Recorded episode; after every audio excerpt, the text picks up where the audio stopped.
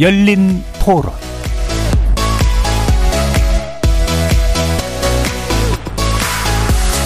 안녕하십니까. KBS 열린 토론 정준희입니다.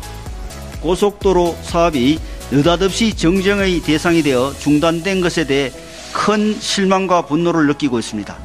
민주당의 마구잡이식 선동 정치가 또 한 번 막대한 정책 혼란과 사회 비용을 초래한 것입니다. 국정을 이런 식으로 팽패 부리듯이 장난하듯이 해서야 되겠습니까? 대통령 처가 양평 고속도로 특혜 의혹 계속 확산 일로입니다. 양평 고속도로 논란을 둘러싸고 국민의힘 원내대표인 윤재욱 대표 그리고 더불어민주당 대표인 이재명 대표의 말 들어봤는데요. KBS 열린 토론 오늘은 정치 재구성으로 여러분을 만납니다. 오늘부터 7월 임시국회가 시작됐는데 서울 양평 간 고속도로 건설 백지화 문제가 쟁점으로 부상하면서 여야 간 설전이 오가고 있습니다. 민주당은 고속도로 백지화는 국정농단이라며 맹공을 이어가고 있는데 국민의힘은 서울 양평 고속도로 노선 변경이 김건희 여사 일가에 대한 특혜라는 민주당의 의혹 제기가 가짜뉴스이고 괴담이라고 규정하면서 오히려 사과를 요구하고 있습니다. 국정조사 필요성까지 거론된 상황에서 적절한 정치적 해법은 뭔지 정치의 재구성 패널들의 눈으로 자세히 살펴보겠습니다. 한편 내년 총선에서 영남 현역위원 절반을 교체 공천해야 한다는 주장도 나와서 여당 내 이런저런 말들이 오가고 있는데요. 이 내용 포함해서 더불어민주당 이재명 대표와 이낙연 전 대표의 회동이 갖는 의미, 그리고 정의당 전현직 당원의 신당 창당 움직임 등 이어지는 2부에서 분석하고 평가해 보겠습니다. KBS 열린 토론 지금부터 시작합니다. 살아 있습니다. 토론이 살아 있습니다. 살아있는 토론, KBS 열린 토론. 토론은 라디오가 진짜입니다. 진짜 토론, KBS 열린 토론.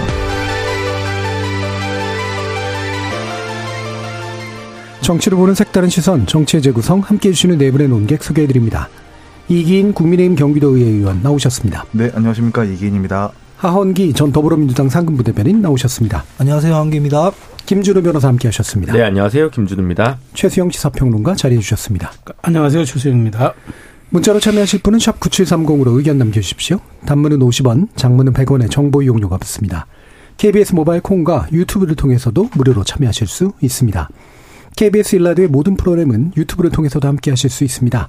여러분의 많은 관심 부탁드리겠습니다. 자, 이제 7월 국회가 이제 시작됐는데, 음, 예상치 못했던 이제 이 쟁점이 떠올랐습니다. 서울 양평간 고속도로 노선 변경을 둘러싸고 쟁점이 있다가 국토교통부가 이제 아예 백지화를 선언해 버렸죠. 그래서 이제 점점 더 공방이 치열해지고 있는데 이 상황 이기인 의원님부터 의견 듣겠습니다. 네.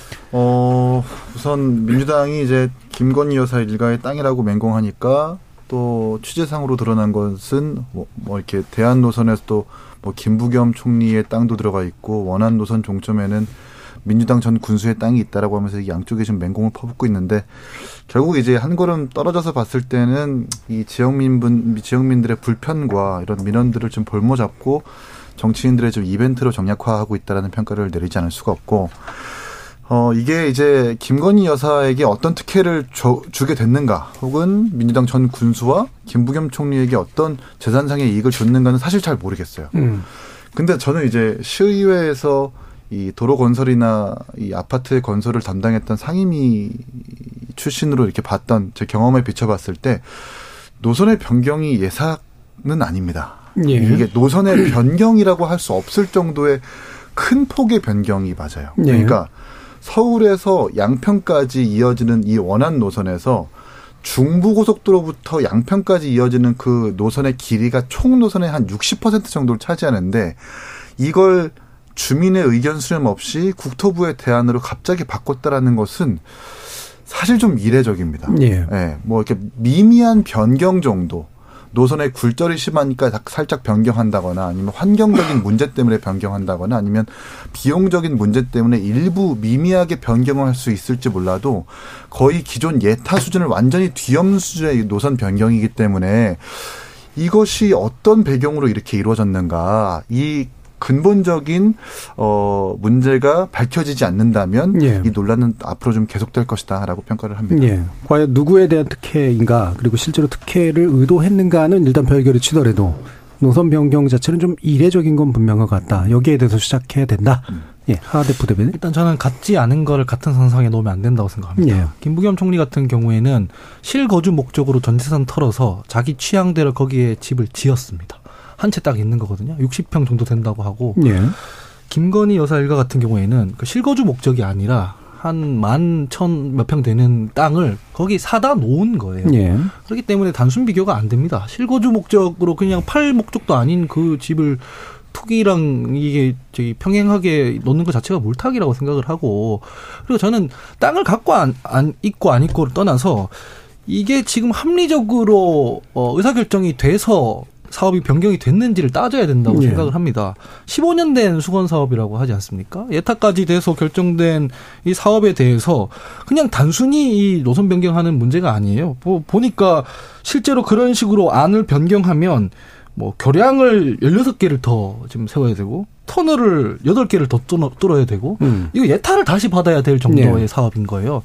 그러면은 이게 절차대로 진행됐는지를 따져 물어야 할 텐데 그런 얘기가 전혀 없습니다. 그냥 가짜 뉴스라는 거거든요. 그럼 뭐가 가짜 뉴스인지를 얘기를 하면 되는 문제고 왜 변경안이 어, 더 다수 국민의 복리 증진에 이바지하는지를 설명해 주면 되는 문제입니다. 네. 그거를 뭐 김건희 여사 땅 여기 있지만은 뭐 김부겸 총리 땅도 여기 있고 양평군수 땅도 이렇게 얘기할 문제는 아니에요. 어쨌든 간에 절차에 맞춰서 행정 절차에 따라 결정된 안이 어떤 절차에 따라 변경을 됐는지 설명하면 되는데 그게 없고 문제 제기 받으니까 장관이 이 사업을 엎었다. 이게 지금 핵심적인 쟁점인 거거든요. 여기에 대해서 좀 따져 물어야 되는 거다라고 생각을 합니다. 그 외에 왜땅 문제 이런 문제들은 다 부차적인 문제라고 예. 생각합니다. 음. 최생 평론가. 저는 이제 이걸 보면서 이제 느낀 게 일단 먼저 이제 민주당의 공세가 어, 어쨌든 이게 김건희 여사 일가의 땅이 있었다라는 의심에서 출발한 것 같아요. 예. 이제 뭐 구체적인 정황 이런 거보다는 일단 거기에 최종 이제 그 나가는 이제 JCT 쪽에 저도 사실 이번에 JCT와 ICT 차이를 처음 정말 정확히 알았습니다. IC, 그래서 예. 예. 이게 이제 거기는 이제 말하자면 출구가 없는 게 이제 JCT고 이제 나가는 출구가 있는 게 연결되는 게 ICT인데 어쨌든 JCT가 이제 김건희 여사의 일가가 있는 그 땅이 있는 그쪽에다 이제 한다 그러니까 아마 이제 그게 당연히 이제 말하자면 합리적 의심을 가지는 어떤 계기는 됐던 것 같아요. 그런데 좀 더 제가 보기에 좀 더 데이터 좀 더 정밀하게 좀 취재가 돼야 된다고 보는 게 왜 그러냐면은 사실은 이런 예비 타당성 조사에서 안이 하나가 바뀌고 새로운 안이 하나 들어오잖아요. 한두 사람 밀실해서 작업해서 안 됩니다. 예. 일단 이거는 양평에 대해서 군청과 군회, 그 다음에 여기 예비 그 설계 관여했던 국토부의 실무 공무원들, 그 다음에 전문가 그룹들도 있을 겁니다. 이게 모든 사람들이 참여하면 제가 보기엔 최소한 100여 명 이상 돼요. 입을 맞출 수가 없어요. 그러니까 예. 저는 제가 보기에 이게 대통령 일가, 부- 그러니까 대통령 처가 일가의 이걸 재산을 위해, 재산권을 위해서 그렇게 해줬다, 변경해줬다? 합리적인 의심은 될지언정 최소한 그 주장을 하려고 그러면 더 많은 팩트를 갖고 왔어야 된다고 생각을 해요. 예. 근좀 말하자면 정황이라고 보여줄 수 있는 거. 그런데 막상 그렇게 문제가 되고 나니까 민주당 쪽에서 제기했던 게, 아, 그러니까 국민의힘도 제기하는 게 당신네들 그 현직 군수가 과거에 있었던 민, 저 국민의 그 민주당 군수가 그쪽으로 그 내려고 하지 않았느냐, 이제 그러니까 민주당에서는 그렇게 얘기를 하니까 그렇게 내려고 그러면 기존 국도에서 L자로 끊어져 와야 되기 때문에 이건 도저히 네. 불가능하다. 그러니까 이제 결국은 이쪽으로 결국은 노선이 될 수밖에 없었으니 당신들도 땅 문제로 한가느냐 이렇게 물타기를 하는 과정이 있었고 거기에서 이제 물론 전에는 이제 백지화가 된, 된, 거, 된 것인데 저는 쟁점은 간단하다고 생각합니다. 이 문제는 지금이라도 어느 노선이 가장 경제적으로 타당하고 물류나 교통 이용에 편의성이 있고 지역 주민에게 혜택이 돌아가고 수도권의 교통 체증 해결할 수 있는 한네 가지 정도만 놓고 다시 판단하면 될 문제입니다. 예. 백지화 시켰다는 것은 이거는 사실 이거는 사- 이거는 국, 그 국무위원이 뭐 할 수 있는 일이라고 해도 이거는 국책 사업에 대해서 기본적으로 몇 개의 정부가 이어져 내려온 거를 윤석열 정부의 국토- 국토부 장관이 바로 백지화시킨다, 형용화시킨다.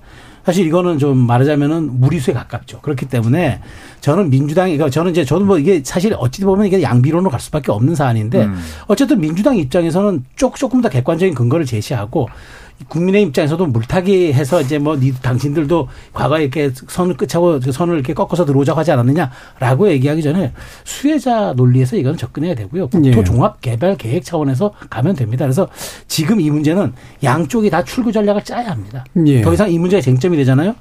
뭐 지지율을 놓고 보면은 누구에게 조금 더 유불리를 따질 수는 있겠으나 제가 보기에 이거는 정치의 본령을 방기하는 겁니다. 예. 이건 양 양당 여당과 제1야당이 이렇게 해서는 절대 안 되는 거죠. 예. 이건 어, 누가 어떤 말로 해도 설득이 안 됩니다. 이 문제에 대해서는 저는 다시 아까 제가 말씀하신 네 가지 원칙을 놓고 여야가 다시 얘기하고 해당 주민들과 다시 접촉하면 됩니다. 예. 음, JCT와 IC 이야기를 하셔서 네, 설명을 좀 드리겠습니다. JCT는 이제 정션이죠, 영어로. 이제 분기점, 고속도로와 고속도로가 서로 만나는 곳이고요. IC는 인터체인지, 네, 나들목이고 고속도로에서 이제 국도로 빠져나올 수 있고 또는 반대로 들어갈 수 있는 곳인데 이렇게 이제 늘 정쟁이 생길 때마다 새로운 이제 그 지식이 생겨나는 훌륭한 상황이긴 합니다. 자, 김진우 변호사님. 네, 저도 처음에 2km 정도 수정된다고 해서 짜- 짧은 줄 알았어요. 아니면 마지막 종점 부분이 옆 마을에서 이 마을에서 저 마을로 가는데 면이 아예 다르고 길이 완전 다르더라고요. 그래서 예타를 다시 해야 되는 사업 아닌가? 이 정도로 추진하려고 하면 그래서 이 정도는 정말 이례적이라는 이기인 의원 당연히 맞는 것 같고요. 근데 이걸 가지고 국토교통부가 예타 이후에 수정한 경우가 뭐 스물 몇 건 중에서 99년 이후에 뭐 열 몇 건 있었다라고 얘기하는 거는 그 아마 변경의 수준이나 그, 그 범위가 이 사업과는 굉장히 다를 거라고 저는 생각이 들거든요. 만약에 그 정도였으면 국토교통부에서 훨씬 더 자세한 자료를 냈을 것 같은데 지금 현재는 그렇진 않은 것 같습니다. 그리고 어, 마찬, 그, 또 이긴 의원님, 제가 할 얘기를 다 가져가서 제가 참 그런데, 그러니까 이게 어디서 시작됐냐는 거죠. 수정안을 누가 제안을 했냐는 거죠. 현재까지 드러난 거 공문으로는 갑자기 수정안을 가지고 국토교통부가 양평군에다가 이제 의견을 사실 사실조회 같은 걸 한 거죠. 그러니까 양평군에서 이거 예타된 게 문제가 있습니다라고 먼저 얘기를 한 게 아니라 군에서 어, 국토교통부에서 먼저 얘기를 했고 그러니까 양평군에서 최, 최초의 답변은 원안이 더 좋습니다라는 취지의 답변이었던 거고 근데 올해 다시 수정안만 가지고 어떻습니까? 하니까 반대하진 않겠습니다. 취지로 양평군에서 이제 올라간 거니까.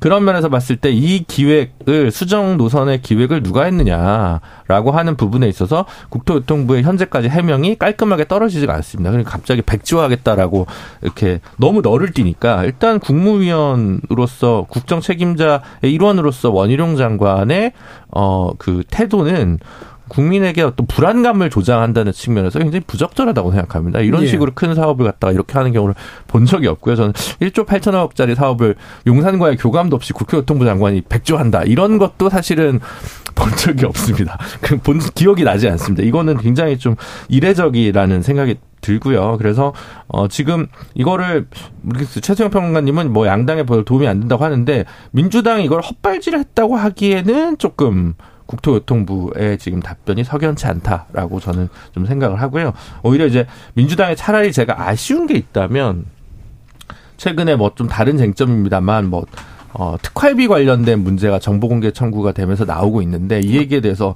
별로 크게 대응 안 하는 것 같습니다. 예. 다른 한편으로 보면 어, 본인들도 집권 시기에 특활비에 대해서 깔끔하지 못한 부분이 있어서 그런 거 아닌가라는 촉도 좀 저는 생기는 부분도 있는데 어쨌든 그런 식으로 조금 정부가 못했거나 뭐 비, 판할 지점을 잡는 거는 뭐 민주당으로서 그냥 기본적인 걸 그냥 하는 게 아닌가 뭐 잘한다기보다는 예. 그런 생각이 듭니다. 그 특활- 요, 요 예. 얘기에 잠깐 얹어서 이제 팩트 체크를 해주면 아까 팩트라 정황을 좀 더 들고 와야 된다 고 하셔가지고 보면은 지난해 7월에 이 양평군이나 하남시나 이런 지자체들의 의견을 물었어요 국토부에서 그래서 어떻게 나왔냐면 원안에 대해서 경제성, 타당성, 주민 편의성 확보가 가능하다라고 얘기했고 변경안에 대해선 경제성에 대해서 재분석을 해야 된다. 사업비도 전액 예상이 된다. 그래서 부정적으로 나왔거든요. 그러고 난 뒤에 뭐 올해 2월에 다시 이제 국토부에서 어떻게 했냐면은 원안이 아니라 변경안에 대해서만 의견을 달라고 다시 얘기를 해요. 되게 이상하게 지금 흘러왔잖아요. 이게 단순히 김건희 여사 일가의 땅 문제 이런 문제가 아니고 실제로 사업이 흘러왔던 이, 이 흐름들을 봤을 때는 뭔가 의사결정 구조가 지금 잘못돼 있다 이런 문제 지적을 충분히 할 수도 있는 거라고 생각을 합니다. 그래서 예. 이런 부분에 대해서는 좀 바로잡을 필요가 있고 그리고 강서면이라는 게 생각보다 크더라고요 땅이. 음. 그래서 뭐 일자로 꺾어야 된다 이런 거는 이제 국민의힘에서 얘기를 하는 거고 원하는 노선에서 크게 틀어지지 않는 선에서도 RC를 설치할 수 있게 돼 있다고 하더라고요. 그래서 지금 뭐 김부겸 뭐 총리 얘기하는 것도 보면은 그 IC 설치하는 것은 원안을 훼손하지 않는 선에서 IC 설치를 하나 해, 해달라는 거고 변경안은 아예 노선을 바꾸는 거거든요. 그래서 예. 차이가 있다 이런 말씀 드리고 싶습니다. 예, 홍명국님께서 팩트 체크 요청합니다. 여당은 양평에 그 김건희 씨 일가 부동산이 있는지 없는지 이 부분부터 정확히 확인해 주었으면 합니다. 하는 말씀 주셨는데 있는 거죠. 네.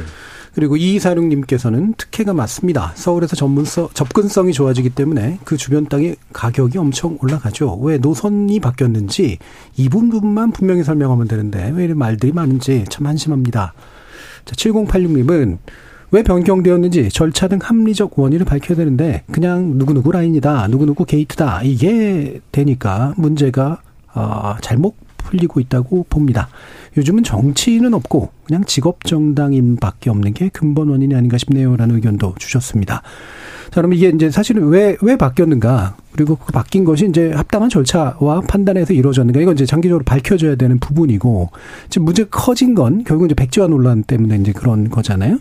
어, 그러면서 이제 그 계속 추궁이 이루어지고 있는 건, 어, 원 장관이 이 사실을 이미 알고 있었던가 그렇지 않은가? 인지하고 있었느냐 여부죠. 어, 민주당 한준호 의원이 이제 작년에 물어본 결과, 아, 알아보겠다라고 얘기를 했는데, 안 알아봤다면 이제 책임 방기가 되는 거고, 그럼에도 불구하고 몰랐다면 이제 기억력의 문제가 되는 거라서, 이거 어떻게 봐야 되는 건지, 예, 최선을 네. 보는 거예요. 그 국감에서 이제 질의해서 확인해 보겠다고 했으니 이제 뭐 이게 이제 그 정확하게 얘기하면 이 도로에 관련돼서 질문한 건가 아니 아니면 전체적으로 김건희 예. 여사의 땅 그에서 이제 국토부 장관 차원에서 질의한 건가 이게 약간 뭐 결과 맥은 다를 수 있는데 어쨌든 그것으로 확인해 보겠다고 했으니까 이제 확인이라는 말에서 당연히 이제 당신이 알았을 것이다라고 이제 추론할 수도 있는 건데 네.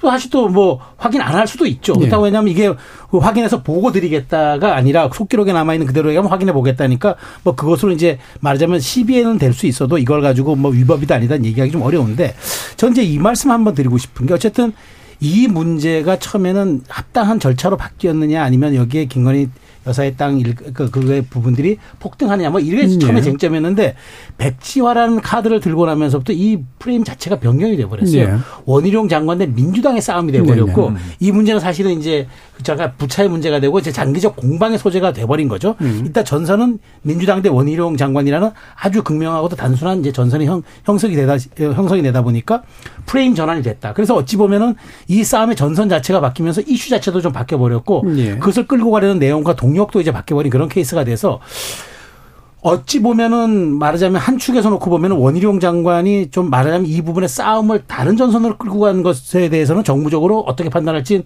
뭐 모르겠습니다만은 예.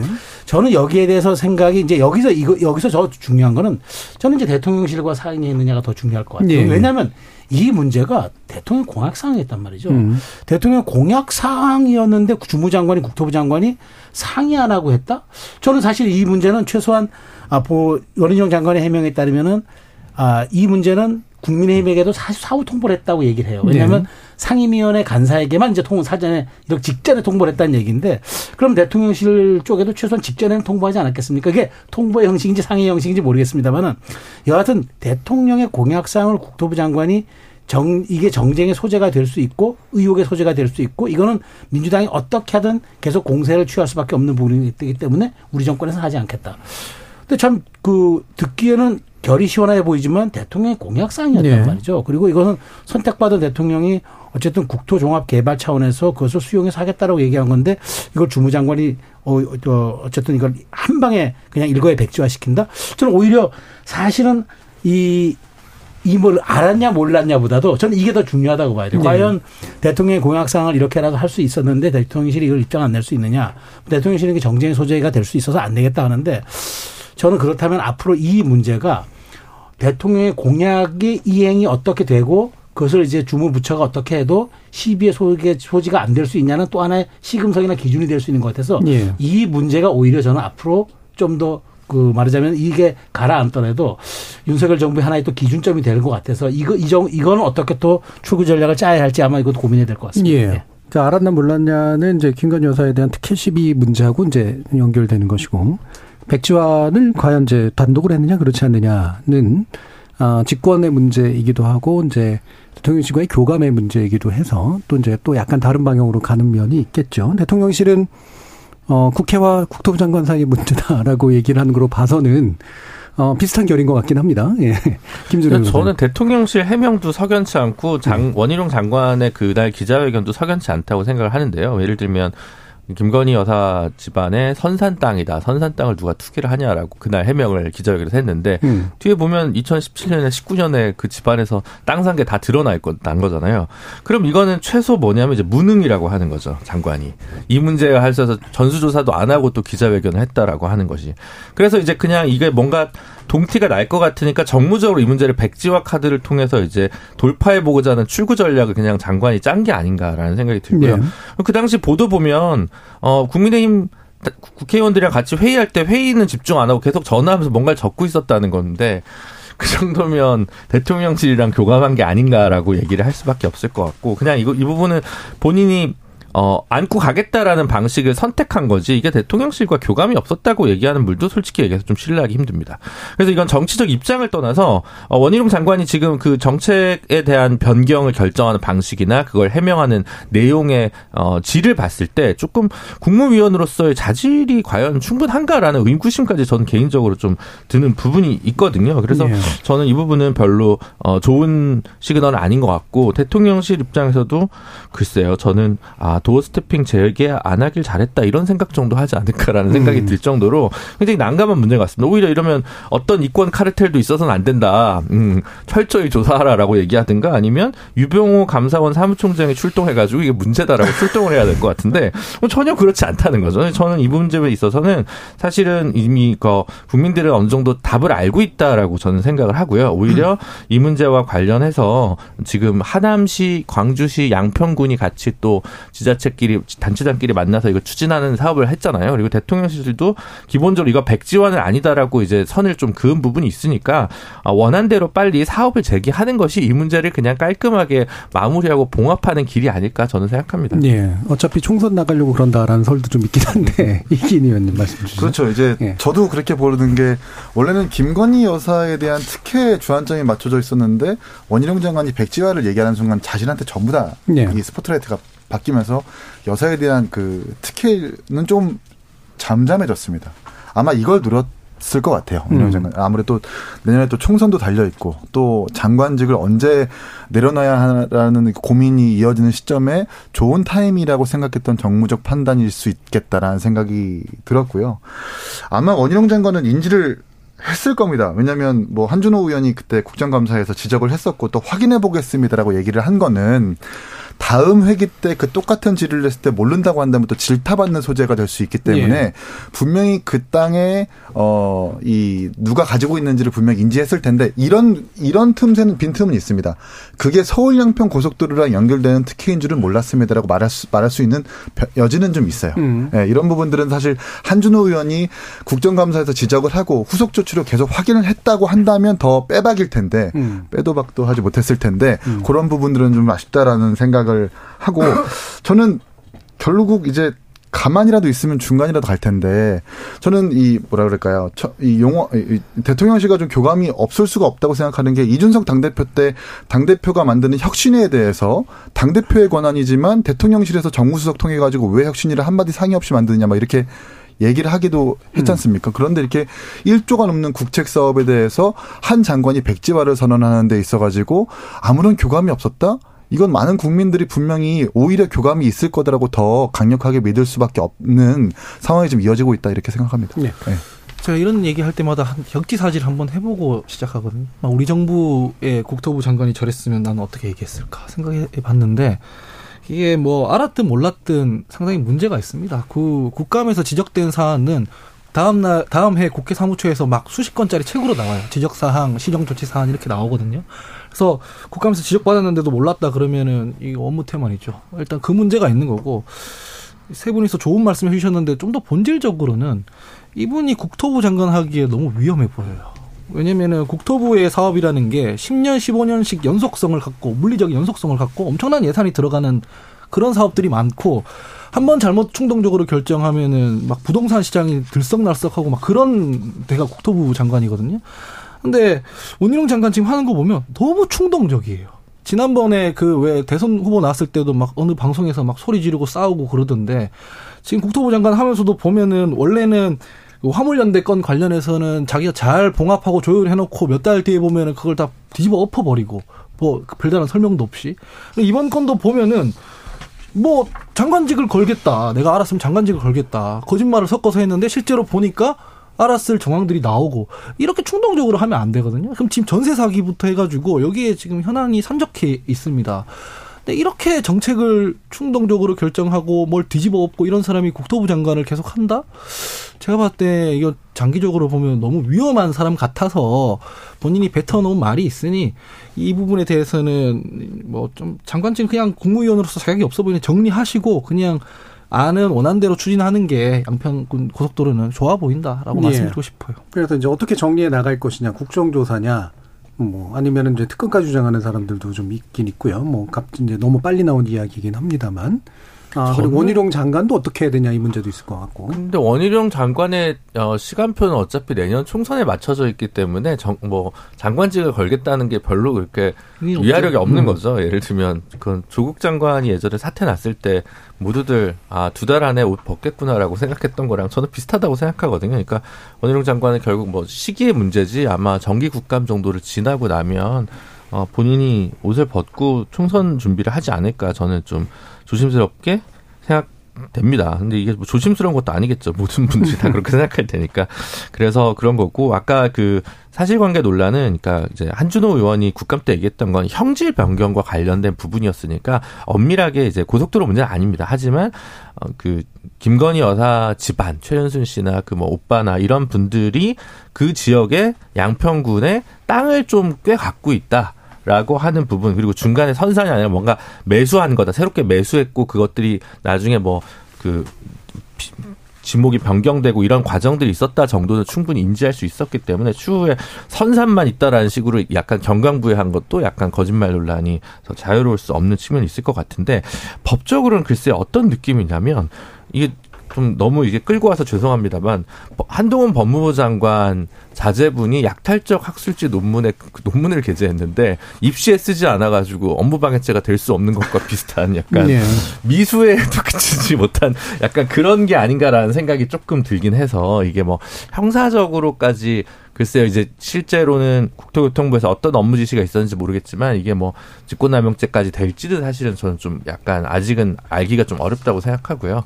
그냥 어, 그 정도가 아닌가 싶습니다. 그래서 특검까지 얘기하는 거는 너무 어, 요즘 과한 우리 정치의 언어의 인플레를 보여주는 것 같고 국정조사는 필요하다면 뭐 양평군의 공무원이라든가 국토교통부의 공무원들이 내- 데리고 나오면 누가 지시했습니까? 라고 얘기하면 금방 실체는 밝혀질 거니까 어, 여당으로서는 흔쾌히 동의하기는 좀 어렵겠죠.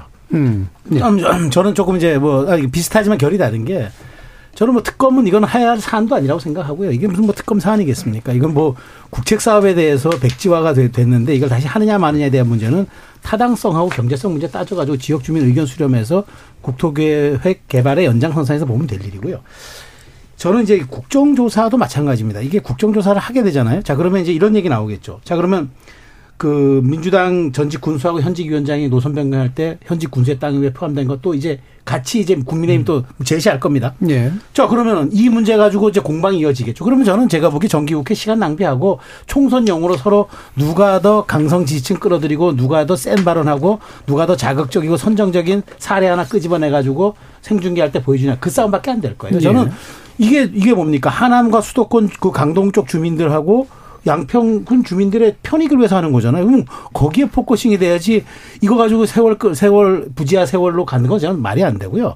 저는 이 문제 해법 간단합니다. 이게 사실은 뭐 이걸 뭐 투, 주민 투표에 붙일 사안은 아니기 때문에 이걸 가지고 저 주민 투표에 붙여서는 안 된다고 보고 저는 뭐 정 안 되면은 여론조사는 너무 좀 말하자면 또 왜곡됐다고 얘기하고 또, 가- 또 제각각 해석이 되니까 뭐 제3의 위원회 같은 거 구성해가지고 다시 1, 2, 3안 원점으로 다시 경제성 평가해서 하면 됩니다. 이게 좀 비용이 좀 매덕 좀 들어간다고 치더라도 이렇게 소모적으로 사회적 갈등과 대결의 비용보다 훨씬 싸지요. 그래서 빨리 저는 조속히 가야 된다고 보고 이게 국조 특검 뭐 우리 저 뭐 국조까지는 우리 김- 김 변호사님께서 얘기를 하시는데 과연 국조한다고 이게 실체적 진실이 밝혀지고 또 이게 밝혀진다는들 이게 서로가 인정을 하고 이것을 입, 입증이 됐다고 또 넘어가겠느냐? 전 그렇게 그렇지 않다고 막 결국 연말까지 끌다가 각 당이 하고 싶은 얘기 쏟아 부- 부으면서 물타기 하고 같이, 다 같이 이렇게 서로 어, 말하자면 진흙탕 싸움을 저는 벌일 것으로 보여서 이 문제 저는 빨리 출구 전략 양당이 다 짜야 된다고 봅니다. 그러니까 예. 민주당은 어쨌든 뭐 제가 보기에 뭐 사과 안 하겠죠. 다만 이러이러한 문제 제기했으므로 어쨌든 여기에 대해서 타당성 조사 다시 하든지 해서 하라. 지금 민주당 결이 약간 그렇게 나가는 것 같더라고요. 그래서 저는 그 어쨌든 이걸 계속 해야 되지 않겠습니까? 그래서 저는 이걸 가지고 내 가봤자 민주당의 현 현역 군, 저 전직 군수와 지역위원장이 또 얘기, 땅 얘기, 그 집 앞에 이번에 보니까 또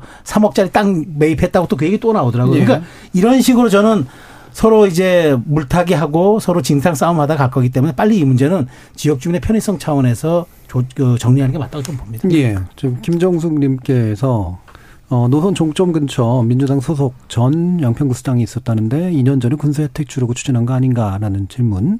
또 우재우 님께서는 30km 정도의 고속도로 만드는데 왜 이렇게 정치가 민감한지 모르겠다. 국민의 편을 위해서 정치가 노력해야 되는 거 아니냐. 라는 의견도 주셔서요. 비슷한 결이긴 합니다만 이게 이제 뭐 말 그대로 형사적인 책임 묻기는 뭐 되게 어려운 일인 것 같고 실현된 게 아니니까. 근데 뭐 그 과정에 어떤 일이 있었는지 좀 궁금하게 하고. 근데 전반적으로 이상하게 바뀐 건 좀 맞는 것 같고 누군가가 권력자의 가족이 땅을 그렇게 그쪽에 많이 가지고 있는 건 찜찜한 느낌이고요. 백지화까지 이루어졌다는 건 되게 좀 황당하기도 하고 이런 것들을 어떻게 풀 거냐의 문제인 것 같은데. 땅을 팔면 됩니다. 어, 옛날에 그 김기현 대표도 제가 그랬잖아요. 울산 땅을 파시라. 예. 왜그 논란이 되냐. 그래서 주식은 다 백지 신탁을 하고 정치인들이 이제 팔거나 이제 갖지 못하고 있는데 예. 땅은 계속 우리나라가 지금 모든 걸 예외로 두고 있는 것 같아요. 그래서 저는 이 전직 민주당 양평 군수도 빨리 땅을 파시라라고 얘기를 하고 싶어. 이거 좀 팔거나 뭐 이제 국가가 뭐 매수하거나 뭐 이런 방식으로 좀 문제를 풀어야 될 것 같아요. 우리 정치가 사실은 뭐 다 알지 않습니까? 이게 그 횡단보도 하나만 놔도 상권이 바뀌는 나라에서 지자체에서도 그와 관련된 소유주나 친인척들이 기초의회나 뭐 그 뭐 광역의회 있으면서 그거 장난칠 쳐가지고 자- 집안에 가산을 일으키고 자산을 일으키는 일들이 비일비재했다고 저는 알고 있습니다. 그러니까 그런 일들이 계속 반복되는 게 우리 사회가 한 발 앞으로 못 나가는 거라고 좀 생각을 하거든요. 그래서 이 문제에서 제일 시원한 방식은 땅을 파시는 겁니다. 저는 그렇게 생각합니다. 네, 예. 좋은 의견 같고요. 아까 전에 그, 어, 저기 최성 평론가님께서 말씀해서 별도의 위원회를 두고 다시 조사하면 된다라고 말씀하셨는데, 위원회 안 둬도 돼요. 위원회 별도로 안 두고 그냥 법대로 하면 됩니다. 국가재정법에 보면은 뭐 총 사업비가 과도하게 변하거나 국회가 의결을 하면 기재부 장관이 타당성 재조사를 해서 국회에 보고하게 돼 있습니다. 이거 작동시키면 될 문제라고 저는 생각을 하고요. 그다음에 특검 저 제가 좀 민주당에서 말씀드리고 싶은 게 지- 자기 권한을 자꾸 어디 뭐 수사기관이나 이런 데 넘기려고 하지 말고 이 본인들이 잘 하면 되는 문제가 있어요. 국정조사까지 안 가도 9월에 정기국회 시작하면은 국감 시작하고요. 현안 질의할 수 있잖아요. 예. 이거 제가 아까 전에 몇 가지 사례만 들었는데 뭐 작년 7월에 지자체 의견 보냈다 이런 것들 다 팩트로 남아 있는 문제고 전략 연- 영향평가 보고서들 다 남아 있거든요. 이 정도 사업이 진행될 때는 국토부와 양평군 혹은 국토부 내에 지- 중앙 정부끼리도 수많은 문서들이 왔다 갔다 하고 수많은 그 문건들이 남아 있습니다. 그런 거 자료 요구해 가지고 어떻게 진행됐는지를 보면 될 문제고 땅 문제 관련해서는 양평군수 뭐 시, 시기가 문제가 있다 그러면은 이, 이게 실제로 내부 정보에 의한 것인지 별도의 조사가 필요하면 하면 될 문제입니다. 근데 제가 말씀드리는 건 1조 넘어가는 이 사업에 대해서 이게 지금 문제 제기 받았다고, 가짜뉴스 받았다고, 백지화하고 이게 말이 안 됩니다. 그걸 봐가지고 민주당이 지금 사과하라는 게 논리적으로 앞뒤가 안 맞습니다. 왜냐면은 멀쩡히 절차대로 예타 결정 다 된 거를 변경한 것도 국민의힘 정부고, 그 문제 제기 받았다고 그걸 백지화한 것도 국민의힘 정부인데 왜 문제 제기했느냐 사과하라는 건 애초에 예. 말이 안 되거든요. 그래서 아까 전에 최성 평론가님 말씀해 주신 것처럼 이 변경한 안이 훨씬 더 국민 복리를 증진한다라고 판단을 했다면 그렇게 판단한 결과를 공개를 하면, 되고 절차가 필요하다면은 법에 따라서 타당성 제소, 재조사를 하면 되고요. 네. 그렇게 국정조사에서도 못 밝혀낸 부분에 대해서는 다시 국정조사를 요구하면 될 문제라고 생각합니다. 근데 이런 빌드업이 좀 있어야지 처음부터 이게 특검하자 이렇게 나가는 건 합리적인 얘기인 같지는 않다라고 말씀드리고 싶습니다. 예, 이기는. 네, 저는 나름의 해법을 제시하기 이전에 먼저 우리 정부에 얘기하고 싶은 건 일단 좀 장관직 좀 그만 걸었으면 좋겠다는 말씀을 드리고 싶고. 그만 걸었으면. 예, 예. 한동훈 장관도 뭐 신중하게 답변하겠지만 그때 이제 뭐 민주당과의 이런 설전에서 또 장관직 건다고 했죠.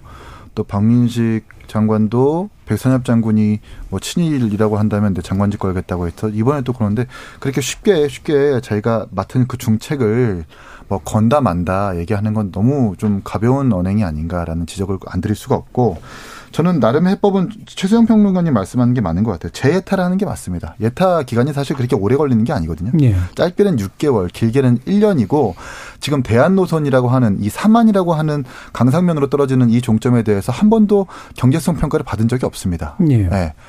그 이전에 이제 양서면으로 떨어지는 종점에 대해서는 전문가 의견도 받았고 비용 대비 경제성이 어떻게 했는지 6개월, 1년 동안 그리고 지자체에서 기본 설계하고 실시 설계하고 이렇다 할 과정을 거치면서 정확하게 평가를 받았는데 이 수정안에 대해서 대안에 대해서는 한 번도 받은 적이 없었기 때문에 일단 이것을 받아야 된다. 음. 그리고 마지막으로 이 수정안에 대해서 양평 국민의 의견을 들어야 된다. 지금 대안이 지금 나오는 게 뭐 주민 투표를 한다든지 여론조사까지 얘기 나오는 건 아닙니까? 예.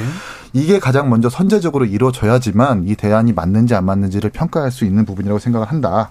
그리고 백지화라고 얘기하는 것은 정치인들은 국가의 시스템을 잠시 잠깐 만지고 이용하는 사람들인 거지 계속 남아있는 사람들이 아니기 때문에 다시는 이런 일이 벌어지면 안 된다라고 꼭 지적하고 싶습니다. 예. 근데 이게 주민 투표로 결정한 사안은 아니잖아요. 네. 그러니까 그 의견을 물을 예, 수밖에 여론조사 정도는 그죠? 예. 하고 예, 주민 투표 뭐 정책적으로 하는 것은 주민 투표 주민 투표 불가능하다고 하더라고요. 예. 그래서 예. 뭐 여론조사 정도로 해서 강상면으로 떨어지는 것이 맞는지 음. 강화 IC는 어디에 해야 되는지를 좀 양평 국민들에게 좀 물어보는 것이 선제적으로 근데 그것도 필요하다. 그렇지만은 지금 양평 국민들이 지금 나누어져 있습니다. 예, 그래서 그러니까요. 이해관계가 네. 다 달라서 그러겠죠. 이걸 주민들한테 물으면 갈등이 너무 심해지기 때문에 별도의 예타라든가 이런 게 예. 있는 거지 않습니까? 그래서 아까 말씀하신 대로 좀 행정적인 절차를 밟아서 정- 음. 합리적으로 정하는 게 맞아 보입니다. 저도 그래서 제가 아까 투표라든가 여론조사 하면 안 된다는 거예요. 예. 왜냐하면 그거 다 해석의 영역이 또 들어가기 그렇죠. 때문에 그러면 안 되고 전 오히려 주민들을 저 갈등의 골로 하고 나중에 이게 생기잖아요.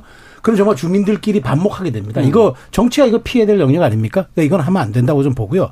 그리고 제가 짧게 하나 말씀드리면은 그 민주당이 김건희 로드 게이트라고 그랬는데 저는 민주당이 너무 옹졸한 정치를 하고 있다고 봐요. 오늘 자 오늘 저 그 저도 그렇게 느낀 게그 김건희 여사 얘기만 나오면은 뭔가 이렇게 뭔가 있, 는 것처럼 생각해서 자꾸 프레이밍을 하는데 예. 이제 1년, 2년 됐으면은 저는 제가 보기에 좀 더 큰 틀의 정치를 민주당이 하고 총선 바라보고 국민한테 어떻게 평가받는가 해야지 대통령 가족 얘기만 나오면 무슨 정말 하이나 물어뜯듯이 물어뜯는 이 정치는 저는 제가 보기에 제 일당으로 하기에는 좀 협량의 정치라고 보여서 저는 이 문제를 더 이상 그렇게까지 확대 전선을 만드는 거는 온당하지 않고 아까 주- 저희들 네 명 다 얘기가 고- 공이 비슷한 것 같은데 빨리 다시 한번 그 타당성 조사하고 주민 의견들 수렴하고 해서 그 설득하는 게 저는 정부와 행정이 할 일이라고 이게 봅니다. 저는 의견이 좀 다르다니까요. 그거는 이제 어그 그게 예타를 통과할 수도 있어요 수정안이. 음. 근데 그럼 원안을 폐기하는 이유가 되진 않잖아요. 예. 그럼 사실 하고 싶은 게 그러면 강상면으로도 도로를 하나 내고 싶은 게 핵심인가라고 얘기하는 그런 거죠. 모든 그 경기도에 있는 군이나 면에서는 자기 지역으로 뭔가 도로가 더 확장되거나 대중교통망이 늘어나는 걸 반대할 사람은 아무도 없을 것 같아요. 제가 봤을 때는. 그러니까 이 사업 자체는 원래는 그 6번 국도 두물머리 쪽 가는 길에 어떤 교통체증을 완화하기 위한 정책적 목표가 예. 있었던 건데 그거랑 상관없는 길이라는 거죠. 지금 수정안은. 그렇기 때문에 예타로 가져가자라고 얘기하는 이거는 이렇게 하려면 예타를 해야 되는 사업입니다라는 건 논리적으로 맞지만 이걸 왜 수정합니까에 대한 부분은 좀 다른 얘기죠. 원안을 왜 폐기합니까에 대한 설명이 되지는 않는다는 거죠. 예. 그래서 이런 게 정책 결정이 이제 어떻게 내려질 수 있는가 그리고 백지화도 일종의 정책 결정이기 때문에 그게 이제 장관의 결정으로 가능한 일인가 뭐 사실 되게 많은 문제들을 좀 남기는 것 같습니다.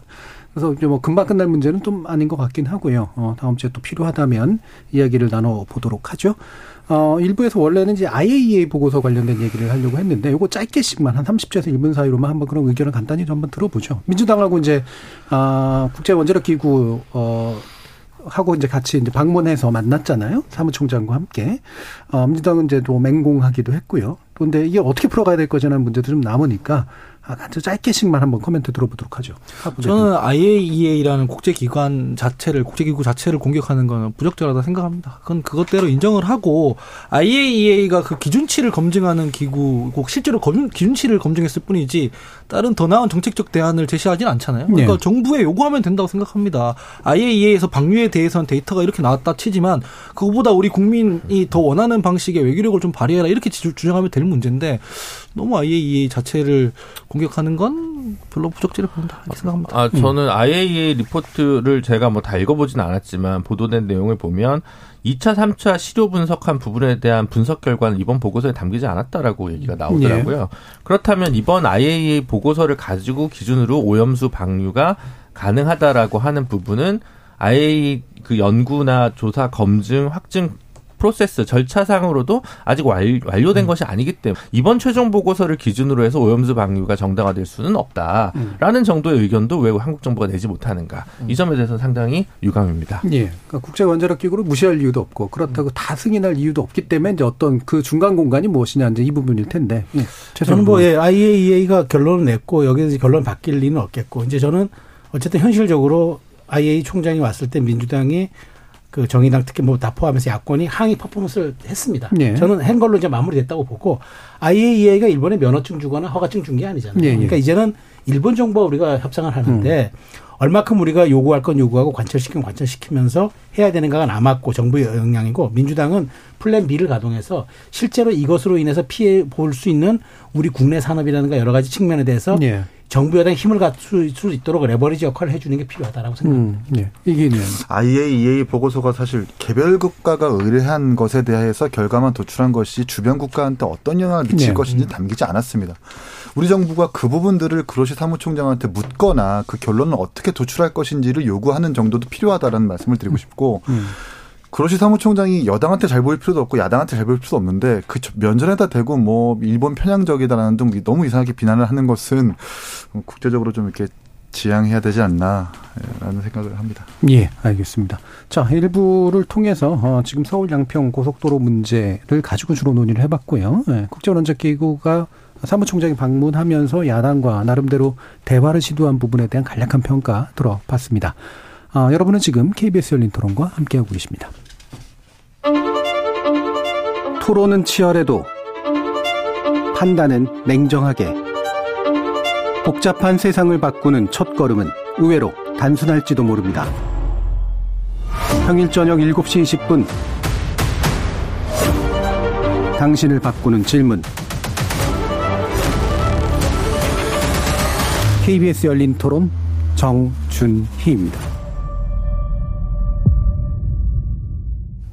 KBS 열린 토론 정체 재 구성 2부 최수영 시사평론가 김주루 변호사 하홍기 전 더불어민주당 상근부대변인 이기인 국민의힘 경기도 의원 이렇게 네 분과 함께 총선 맞이 여야 상황 또 짚어볼 텐데요. 어, 여당 상황부터 짚겠습니다. 아, 물론 이제 뭐 이렇게 확정된 이야기는 아닙니다만 썰인데 또는 필요성에 대한 얘기도 나온 거고요. 어, 일종의 이제 그 텃밭이라고 흔히 부르는 영남 지역의 이제 현역교원 교체가 상당 부분 이루어져야 된다. 어, 라고 하는 얘기들이 나오고요. 친박 출마까지 또 포함된 여러 가지 또, 어, 움직임까지 있어서 일단 이기인 의원께 당내 분위기 들어보겠습니다. 네, 아무래도 공천이 곧 당선이라고 여겨지는 음. 이 TK 텃밭에 대해서 매 선거 때마다 이렇게 물갈이론이 나오는데 여기를 많이 물갈이 한다고 해가지고 뭐 수도권이나 우리 가 쇄신 공천이다, 쇄신하겠다라는 인상을 주지 못하는 것이 사실입니다. 예.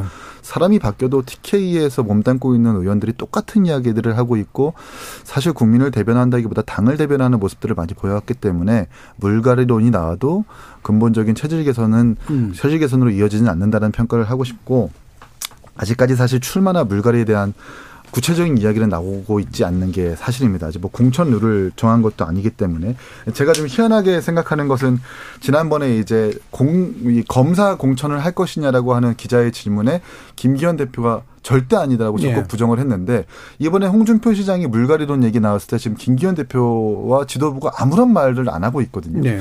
사실상 좀 시인하고 있는 건 아닌가라는 어, 평가를 좀 생각을 좀 하고 있는 예. 상황입니다. 그 홍준표 시장이 사실은 이제 당무하고 크게 상관은 없고 또 총선 출마도 안 할 거라서 이 얘기를 왜 꺼냈을까도 사실 좀 궁금한데 얘기를 들어서 꺼낸 건지 아니면 판을 흔들어 보려고 꺼낸 건지 궁금하긴 합니다. 예. 저는 두 가지 다라고 예. 봅니다. 그러니까 홍준표 지금 시장은 무슨 뉴스거리만 되면 다 해요. 그렇죠. 지난번에 경찰하고도 붙어요. 그리고 사실 뭐 제가 뭐좀 뭐 드릴 뭐좀 애매하긴 하지만 이슬람 사원은 허용한다고 얘기하면서 퀴어 축제도 반대하면서 예. 하여튼 예. 이 말- 말하자면 이제 뉴스가 소비될 수 있는 지점에는 항상 서 있어요. 그렇기 네. 때문에 저는 이제 그게 첫 번째라고 보고 두 번째는 기본적으로 TK의 맹주잖아요. 지금 음. 본인이 그 역할을 하고 싶다는 얘기죠. 그러니까 음. 그 TK에 대해서 본인이 벌써 딱 이슈를 선점함으로써 본인 이제 주도권을 갖겠다는 그런 두 가지 다 저는 양, 양- 양 쪽의 목적이 있다고 봅니다. 음. 그런데 이제 과연 그 이것 이것들이 이제 50% 물갈이론 얘기하면서 거기에 주는 공포감 상당할 거라고 좀 봐요. 네. 왜냐하면 아니 뭐 조금 더 솔직하게 정치 평론을 하면은 대통령 지지율 40% 어간에서 총선을 치르면은 정말 험지로 수혈한 인맥 사람들이 갈 수 있나요? 못 가잖아요. 네. 당선 확률이 50% 이하인데. 자 그렇다면 대통령의 간판을 갖고 치를 수 있는 데는 지지율 60% 이상에 갈 수밖에 없어요. 그렇다면 그건 험지가 아닌 거죠. 강남 3구 내지는 수- 뭐 수도권에서도 조금 좀 어, 경기 분당에 가까운 쪽이라든가 이런 쪽이고 TK, PK죠. 그 다음에 그다음에 뭐 강원 일부라든가 뭐 충청도. 그러니까 그렇게 따지고 보면 가장 갈 수 있는 곳이 저는 TK라고 좀 보는 거예요. 네. 거기는 60, 70. 참 뭐, 뭐, 뭐한 얘기입니다만은 어쨌든 유리하게 선거를 치를 수 있는 쪽은 뭐 그거는 명약관한 사실이니까.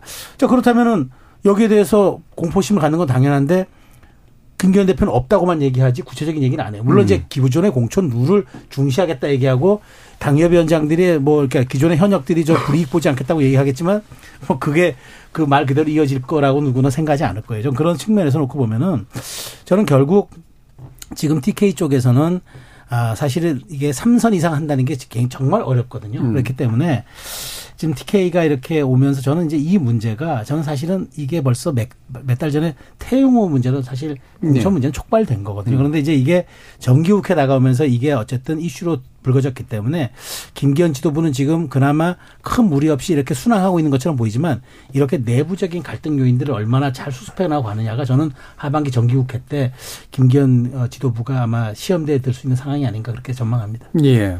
결국 이거 가지고 얘기를 하고 있는 여당의 상황이 사실은 좀 약간 불행해 보이긴 합니다. 아무튼 되게 큰 문제를 얘기는 못 하고 있는 거니까. 이- 예. 아마 저는 불안해서 그런 것 같아요. 네. 이게 실제로 국정 지지율 뭐 요새 좀 나아졌다고는 하지만은 안정적인 상황이고 그래서 여론이 다음 총선에 여당에 힘 좀 실어주자 이런 상황이고 이러면은 이제 확장력이 생기지 네. 않습니까? 근데 그런 게 아닌 것 같으니까 음. 수도권에서는 뭐 험지가 돼 있는 상황이고 그러면은 대통령 입장에서는 자기 사람을 만약에 공천에 개입을 한다 그러면은 이제 좀 되는 데를 보내야 될 텐데 그게 영남인 것이고 그 두 번째로는 그러면 공천 개입을 대통령이셔서 진짜 안 할 건가라고 생각했으면 지금까지 그 봤던 사례들을 보면 일단 전당대회에서 했던 이런 모습들을 보면 안 할 것 같지가 않지 않습니까? 그러니까 불안한 거죠. 그 불안하기 때문에 어떤 형태로 나오냐면 이게 수도권이나 중도층에 타겟팅된 정책이나 메시지들이 안 나와요. 문제 제기 받으면 너희 가짜 뉴스 해서 뭐 업불해서 그렇다. 너희 뭐 광우병 선동해서 그렇지 않느냐. 이거는 보수 지지층들만 좋아하고 결집되는 거지 중도 확산성이 전혀 없는 얘기거든요. 현재의 얘기도 아니고 뭐 마찬가지로 수돗물 먹고 이 그분이 오선 의원이잖아요. 근데 수돗물 먹고 이러는 게 실제로 어떤 국민을 대의하는 겁니까? 대의하는 게 아니에요. 불안하는 국민들을 달래주는 게 아니라 용산에 어필만 하는 거잖아요. 그래서 전반적으로 이런 모습들을 보면 다음 총선에서 뭐 패배할 것까지라고 생각은 안 하더라도 불안불안한 상황이고 그러면 이제 헤게모니를 바꾸는 과정에서 이제 자기 사람을 내릴 것 같은데 결국 영남으로 오지 않겠느냐 음. 이런 불안감 때문이라고 저는 근본적으로 생각합니다. 예. 저는 이게 이제 정무적인 부분은 얘기를 하원기 부대변님도 잘 해주셨는데 좀 긴 텀에서 좀 볼 필요가 있을 것 같아요. 지금 우리 정치가 사실은 지난번에도 국회의원 한 번도 안 해본 1당, 2당의 대선 후보를 배출했잖아요. 그렇게 보면 이게 여러 가지를 좀 시사하는 바인데 이제 국회에서 계속 정치를 오랫동안 한 분들의 국민의 이제 광범위한 지지를 못 받게 되는 구조. 이걸 어떻게 혁파할 거냐. 이것도 이제 하나의 문제긴 한데 다른 텀에서 보면 물론 이제 우리 정치가 초선 비율이 높고 현역 물갈이가 늘 많아서 사실 뭐 새로운 것도 아니지 않습니까? 현역 물갈이라는 게. 근데 어 어떻게 보면 이 지금의 정치의 그 어떻게 골간을 이루고 있는 주요 유력 정치인들은 16대 국회나 17대 국회 때 들어오신 분들이 좀 많은 비중을 아직까지 차, 찾아오는 네. 것 같아요. 그러니까 세대 교체라는 게 무슨 5년, 10년마다 무슨 아이돌 1세대, 2세대처럼 자연스럽게 되는 게 아니라 이게 뭐 한 20년 단위로 교체될 수도 있고 저는 네. 이제 그렇다고 보는데 그러면 이제 보수 쪽을 보면 18대 때는 이제 그 친박을 학살하고 이제 친이 공천을 쭉 했고 19대 20대는 이제 친박 공천을 하고 21대는 어, 혹, 호떡 공천을 해가지고 약간 알 수 없는 공천을 해가지고 보수가 17대 이후에 16대 17대 이후에 좀 신진 기회를 제대로 뽑기보다는 그 시기쯤에 50대 중후반 뭐 검사장 출신, 지방 경찰청장 출신, 행시 출신의 지방 뭐 정무부시장 네. 정도까지 했던 음. 사람 이런 되게 뻔한 스펙들로만 채우면서 특히 TK PK 같은 경우는 새로운 정치를 못 만들어낸 것 같아요. 저는 이제 뭐 김기현 대표 죄송하지만 이번 대표하면서 대권 주자에는 좀그 그 체급은 아니다라는 게 드러난 것 같고, 아주 나쁘게 얘기하면 유승민 대표와 김무성 대표 정도를 제외하면 대권 주자를 영남 정치가 보수 정치가 못 만든 것 같습니다. 음. 예.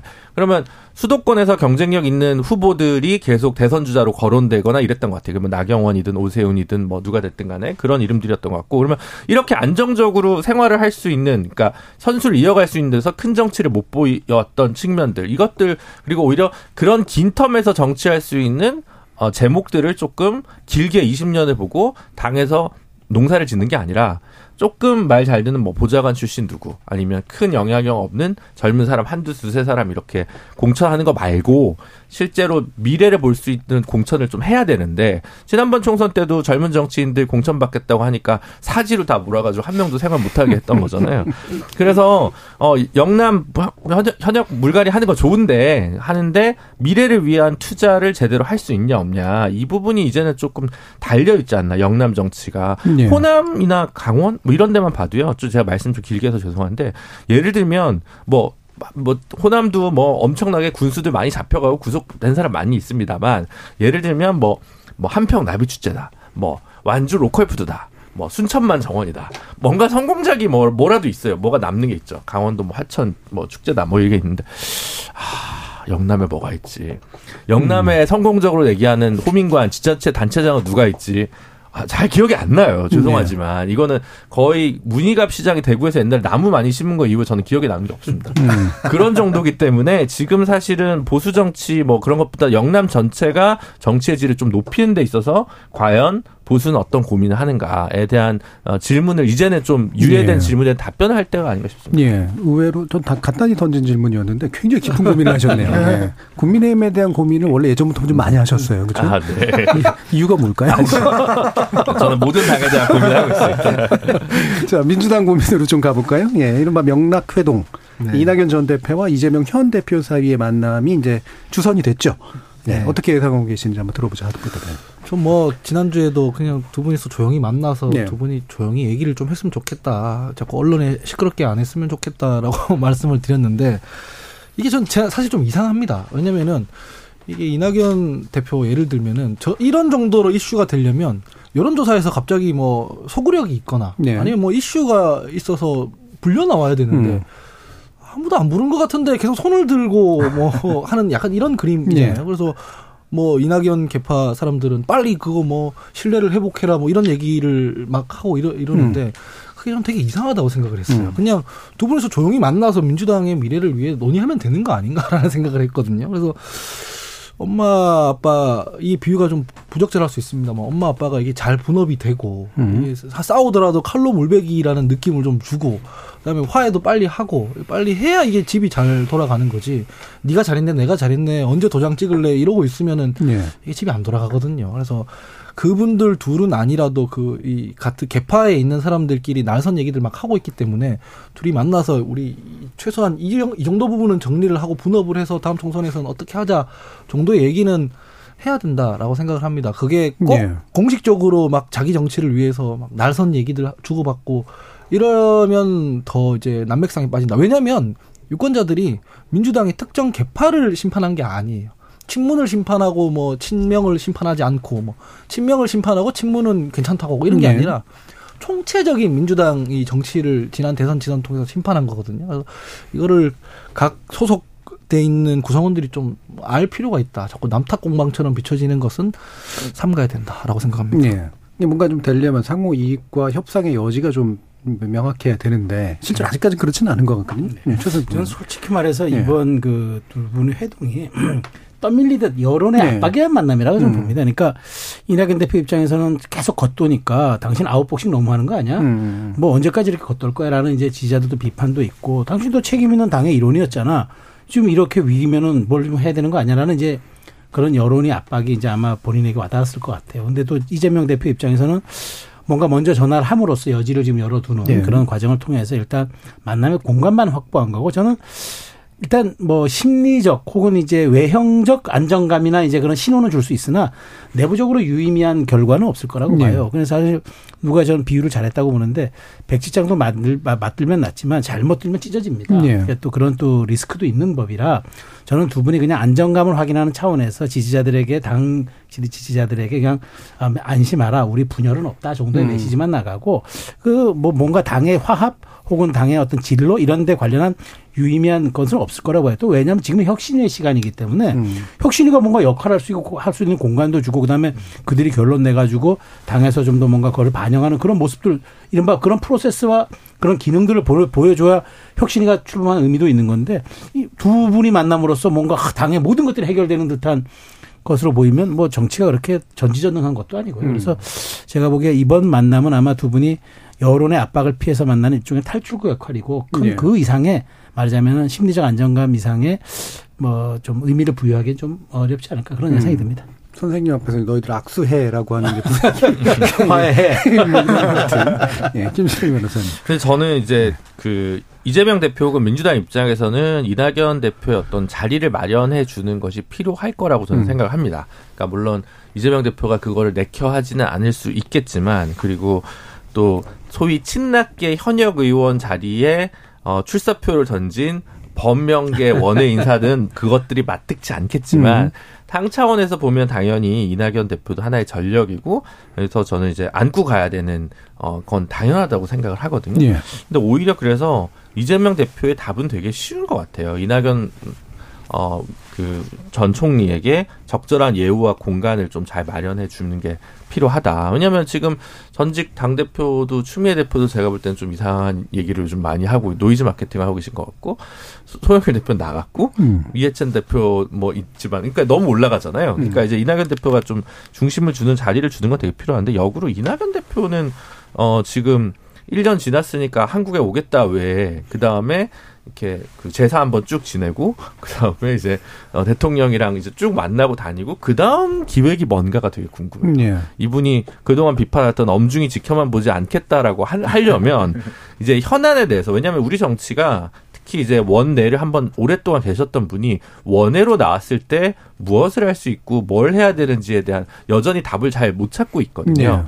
굳이 따지면 예전에 손학규 대표가 한번 민생 대상정으로 전국을 한번 투어했던 시절 정도가 조금 기억에 남고요. 아니면 정동영 대표가 옛날에 희망버스 타면서 한번 좀 투쟁적인 모습을 한번 보여, 줬던 그 정도를 제외하면요. 저는 원외 정치인들이 자기 그 문법을 만들어가는 걸 되게 이제 못 만든 것 같거든요. 물론 그건 돈과 인력이 드는 문제이기 때문에.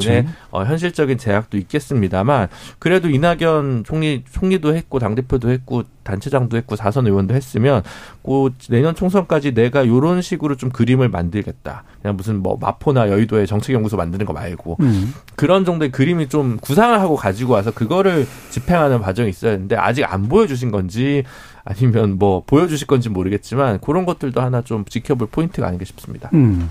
할 만한 일이 참 마땅치가 않아요. 대착직책이나 이런 것도 좀 그렇고. 아니 그런데 저는 이 스포츠 비유 오랜만에 음. 드리자면 민주당이 실제로 뭔가 이 큰 국면이 와도 이 반사 이익을 못 얻잖아요.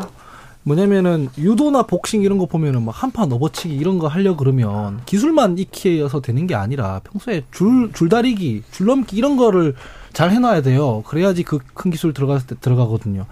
근데 이게 뭔가 기회가 왔을 때 맨날 국정조사 이런 큰 기술만 넣고 평소에 이 줄넘기를 안 하는 정당이 되는 거예요. 그럼 이낙연 대표 정도 되면 전국에 있는 전세 사기 피해자들 좀 만나고 다닐 수 있고 그다음에 어민 간담회 같은 거 좀 열 수도 있고 왜냐면 총리 출신이고 정당 대표 출신이니까 민주당에서 지금 커버가 안 되는 그런 사람들 고충 들어가지고 뭐 민주당의 그 별도 위원회들 있거든요. 좀 전달도 하고 이런 모습 옛날에 정동영 그 의원도 그런 모습 보였거든요. 네. 그런 거라도 좀 기획을 하면 될 텐데 그런 모습이 전혀 없기 때문에 지금은 뭐 문재인 대통령 언제 만난, 만났냐, 뭐 이재명 대표 언제 만났냐, 정치인들 어떻게 만났냐 이 얘기만 나오고 있, 단 말이죠. 근데 그분들은 다 지금 떠난 분들이거나 선출된 분들이라서 공간이 없어요. 이낙연 대표 입장에서. 그래서 좀 국민들 위주로 만나면서 신선한 모습을 좀 보이는 게 중요해 보인다라는 생각입니다. 줄넘기 열심히 하시고. 예. 근데 말을 그렇게 하잖아요. 네.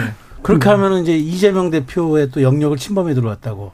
그렇게 얘기 나오죠. 저 대선 꿈꾼다 또 그렇죠. 그러면 이재명 대표도 열심히 해서 그런 좋은 경쟁은 하면 좋죠. 매기 효과가 쉽지 않을 것 같고 저는 사실 이, 그 이낙연 대표의 심정을 이해하는 게 들어와서 한두 달 하는 일정은 우리가 이제 뭐 추석 맞으면 성묘 가듯이 하는 그런 예. 일정이에요. 조상 어른들 찾아뵙고 그리고 이제 그리고 이제 우리가 저 성묘 때 갔다 오고 그 다음에 지역 갔다 오면 그다음에 이제 듣자 얘기 들은 거 그 여론이 뭐드냐 예. 이렇게 또 묻잖아요. 근데 이제 이 저는 이낙연 대표가 전 대표가 아마 한 달 두 달 정도 시간을 더 가질 거예요. 저는 음. 이런 이제 루틴한 일정을 그러면서 이제 역할을 모색하겠죠. 그러면서 지금도 워낙 이렇게 사실 정치가 예측 불가능하는 지금 쪽으로 흘러가고 있잖아요. 그러니까 어떤 이슈가 어떻게 벌어질지 몰라요. 사흘간은 지금 이슈가 별로 없어요. 예. 그래서 그런 측면에서 놓고 보면서 고민을 할 테고 그런 측 그런 데서 일단 더 시간을 벌기 위해서라도 이재명 대표를 지금 만나는 예. 겁니다. 그래서 이재명 대표 만나면 또 한 한 달 정도는 또 이제 아, 이- 이낙연 대표 둘이 갈등이다. 뭐 언론이 그렇게 다루진 않을 거예요. 그래서 이제 그런 것으로 가- 가는 거 보고 고민이 짙어질 거예요. 왜냐하면 총리를 하셨고 그다음에 당 유력 당 대표였고, 아니 당 대표였고 또 유력 대선 주자였기 때문에 지금 본인이 어떤 역할을 고생할 그 일정 기획 같은 거 하기가 정말 어려울 예, 거예요. 예. 그래서 아마 근데 그런 저는 이제 이낙연 저- 전 대표 동의하는 건 이낙연 전 대표가 들어오셔서 민주당이 좀 매기 역할을 하실 필요는 있어요. 다만 이제 어떻게 진흙탕을 안, 일- 안 일으키면서 좀 경쟁력을 갖는 그 묘수를 찾는 게 아마 고민일 것 같은데 일단은 뭐 내일 뭐 만나면 큰, 큰 거 없이 아마 시간을 서로 벌어주는 쪽으로 아마 좀 이렇게 가는 방향이 아닐까 그런 생각이 음. 듭니다. 이기인 의원. 문재인 대통령 지지자분들이나 이낙연 총리 지지자분들을 이렇게 뭐 여론상으로 어떤 얘기를 하는지 좀 둘러보면 만나지 않았으면 좋겠다는 음. 대부분. 예. 굳이 이 판에서 어, 속된 말로 이재명 묻으면 이낙연의 가치가 더 훼손된다. 이런 전 글도 봤거든요. 음. 그런 의미에서 사실 회동을 안 하면 이낙연 대표가 귀국했는데 당 대표에 대한 예우도 안 차리고 뭐 돕지 않는다라는 그런 이미지를 얻을 수밖에 없기 때문에 좀 등 떠밀려서 하는 거다라고 저도 평가를 하고 싶고 또 비공개 회동이란 말이에요. 이낙연 대표가 정말 의지가 있었다면 공개적으로 해서 혁신위가 어떻다는 등 지금 대통령과 국정 운영에 대해서 현안이 어떻다는 등 이런저런 평가를 내릴 텐데 비공개로 한다는 것은 여기서 나오는 메시지를 최소화하고 어 일단은 도움을 주고 당 대표한테 협력한다라는 이미지만 좀 가져가려는 음. 그런 뜻이 아닌가 라는 생각을 하게 됩니다. 예. 자, 그럼 마지막으로 이제 정의당 이야기를 해보죠. 정의당 재창당론이 남았는데 아마도 이제 주로는 이제 참여계 정도로 보이는 천호선 전 대표가 주축이 된 어, 전현직 당직자가 이제 탈당을 했고요. 새로운 진보 정당을 만들겠다고 했습니다.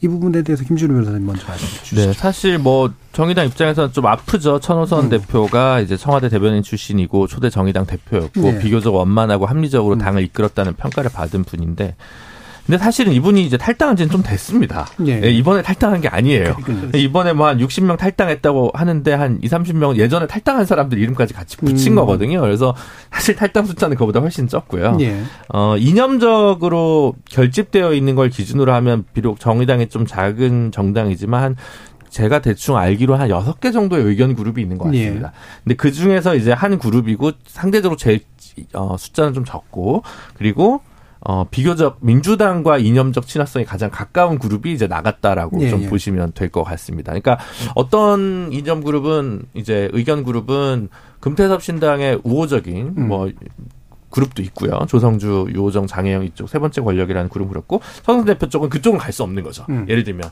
그러니까 정의당이 다양한 정당, 다양한 이념적 분포를 가지고 있는 정당인데, 근데 최근에 보면 이 그룹이 이번에 탈당한 분들이 열린민주당이라는 당이 지금 그 선관위 창준인가 창당에 예. 등록돼 있다고 해요. 그렇죠. 그 당과 용해인 의원의 기본소득당 그리고 이번에 정의당을 탈당한 분들 이 세 그룹이 공동 토론회를 한다고 하더라고요. 음.